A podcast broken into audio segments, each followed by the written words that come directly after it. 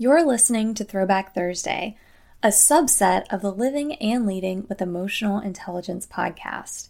The purpose of Throwback Thursdays is to provide insight and life lessons through the sharing of my own personal stories and experiences before I embarked on my own self development journey, and then analyze the experience with a fresh perspective. My hope is that you will find my story relatable, insightful, or at the very least entertaining. Today, I'm going to share with you how emotional intelligence helped me to go from being a CD student with ADD, GAD, and OCD to graduating college with honors. As far back as I can recall, I've always looked forward to school. Playing the role of teacher with my stuffed animals and grandparents, playing the roles of the students, was one of my favorite things to do growing up. I had a cardboard classroom that I made with hand drawn diagrams on its walls, and I would even ask my teacher if I could bring home extra copies of homework assignments to give to my own students. I love the idea of learning in school. Yet, despite all of that, I did terrible in school as a student. As far back as kindergarten, probably preschool for that matter, I would get in trouble for not paying attention being in my own world, as the teachers would tell my parents. While I loved math, science, music, and art, anything that revolved around literature, language arts, or things like history that required memorization, I struggled to comprehend and retain. Around second grade was when I really started to struggle with my grades. In fact, I think that was the first time that I received grade letters. Before it was either you got an exceptional or satisfactory or unsatisfactory score on your report card. I think my second grade teacher was actually the first to recommend that I get on Ritalin and that it may be beneficial if I were held back a year. But my parents didn't accept either of those suggestions. They had heard how zoned out kids seemed on Ritalin, and so they didn't want that for me, and they didn't want me to be held back from the rest of my classmates. But unfortunately, everything seemed to go downhill from there for me. Each school year, I would get excited to start, and by a month in, I was bawling my eyes out or in fits of complete rage over homework that I failed to understand. In fourth grade, I started to be taken out for special classes for a few hours a week, where I would stubbornly stare at the workbook that I was asked to read out loud and comprehend. I would just say, I don't know. I don't know. Even though, in all honesty, I didn't give much effort at all.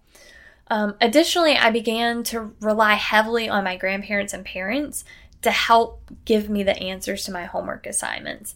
And although they didn't intend to do this for me, I would just play ignorant until they felt they had to help if I were to complete my assignment successfully.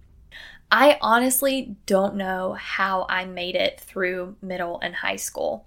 I think it was mainly due to the fact that I relied heavily on my friends to help me complete uh, some of my work during the early morning hours before the bell would ring. But then when test day came, I often got D's and E's. That was definitely to be expected. And this wasn't entirely because I let my friends and my parents help me with my homework, although that definitely didn't help my case any. But even when I studied and passed the verbal quizzes that my parents would give me, my test anxiety was paralyzing. Anything that I did happen to know the answer to, I completely forgot during the middle of the test. And I would find myself rereading the same sentence five to 10 times before I could even somewhat comprehend what it was trying to say. And end of grade testing was the worst because that's where you sit at the end of the school year for multiple hours at a time doing this robust test. And because I was so far behind my peers, it would take me three to five times as long to read a passage, which really put me back on time. Just thinking about end of grade testing makes me angry and gives me anxiety to this day if I think about it.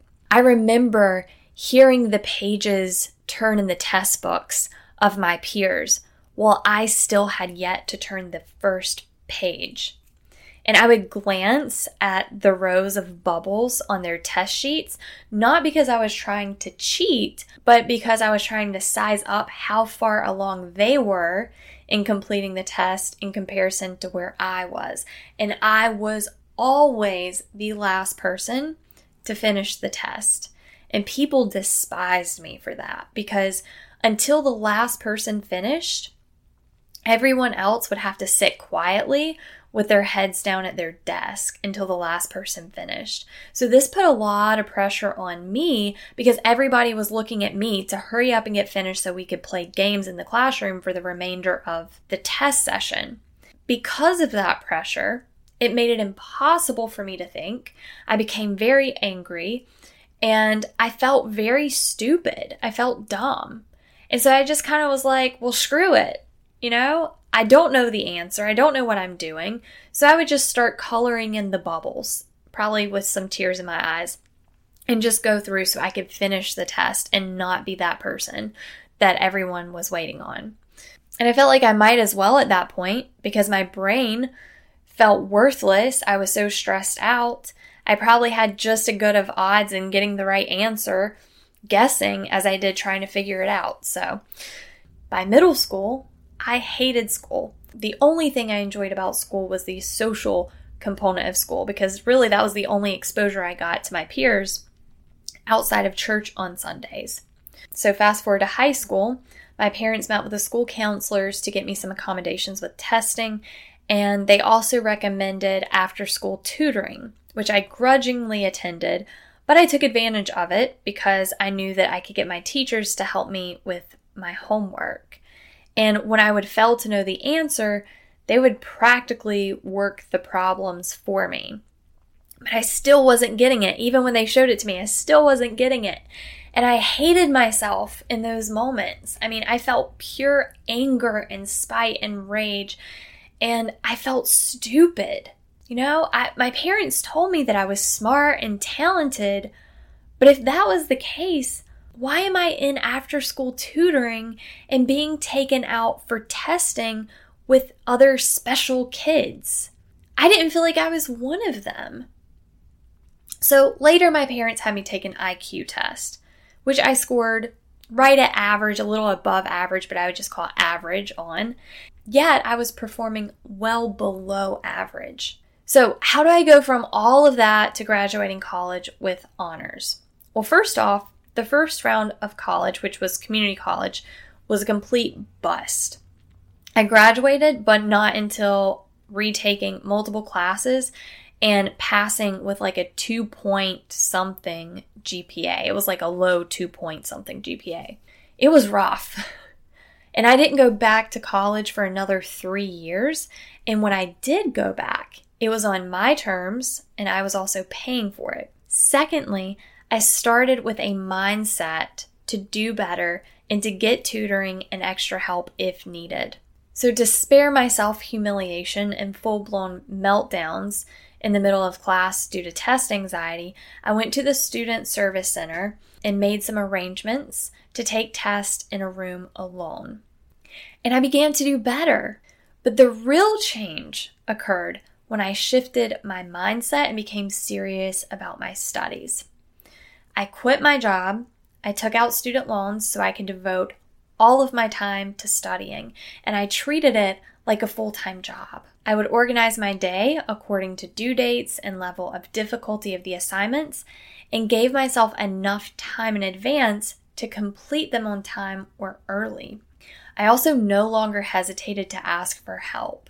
And this time, when I did ask for help, I was fully present and engaged. I wasn't checked out. I wasn't thinking about how dumb I was and trying to prove something by purposefully checking out and being stubborn.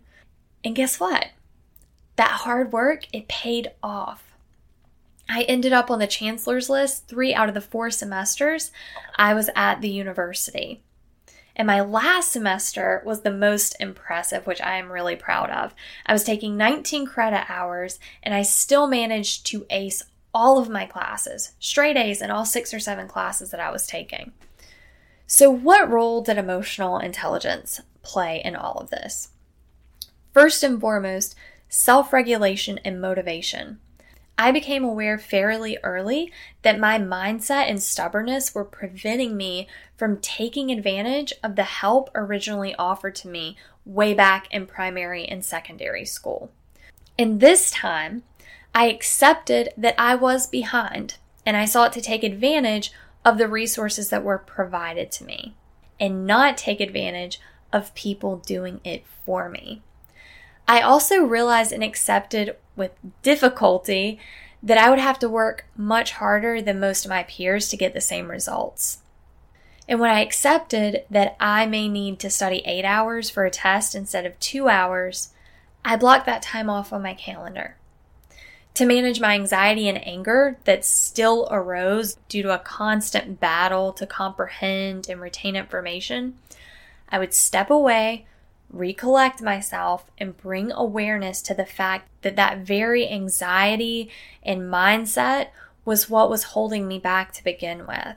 So I knew that that was a mental block for me. So instead of reflecting on the anxiety and what I struggled with, instead I reflected on what I had accomplished so far and praised myself for my efforts.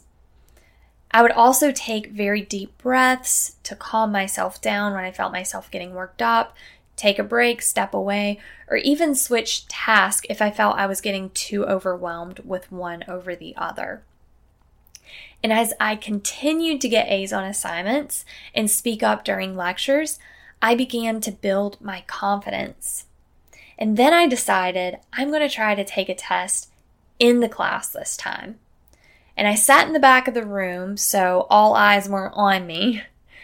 And guess what? I passed, not with an A, but with a B. And that's progress. And then my presentations were on point, and then other students started to ask me for help with their assignments.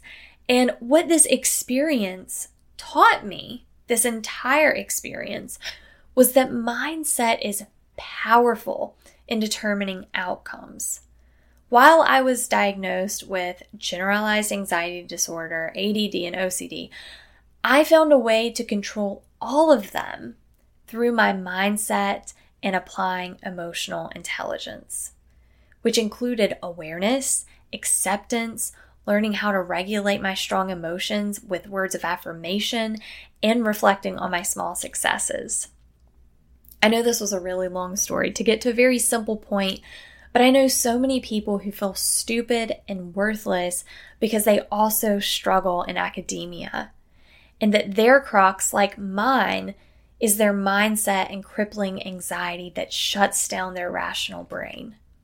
That is why I failed test even when I knew the information, because in states of stress, we cannot think clearly.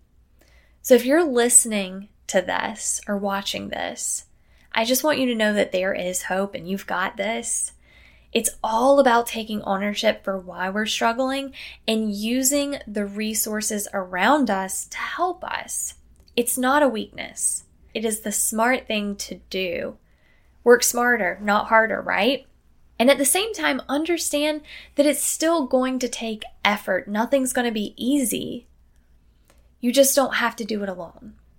So, for those of you who can relate to my story and still feel stuck and don't know what to do, please don't hesitate to reach out to me. My calendar link is in the show notes, and I am happy to do a free consultation with you. Otherwise, I want to thank you for listening or watching to today's Throwback Thursday. And until next time, live and lead with an open heart and open mind.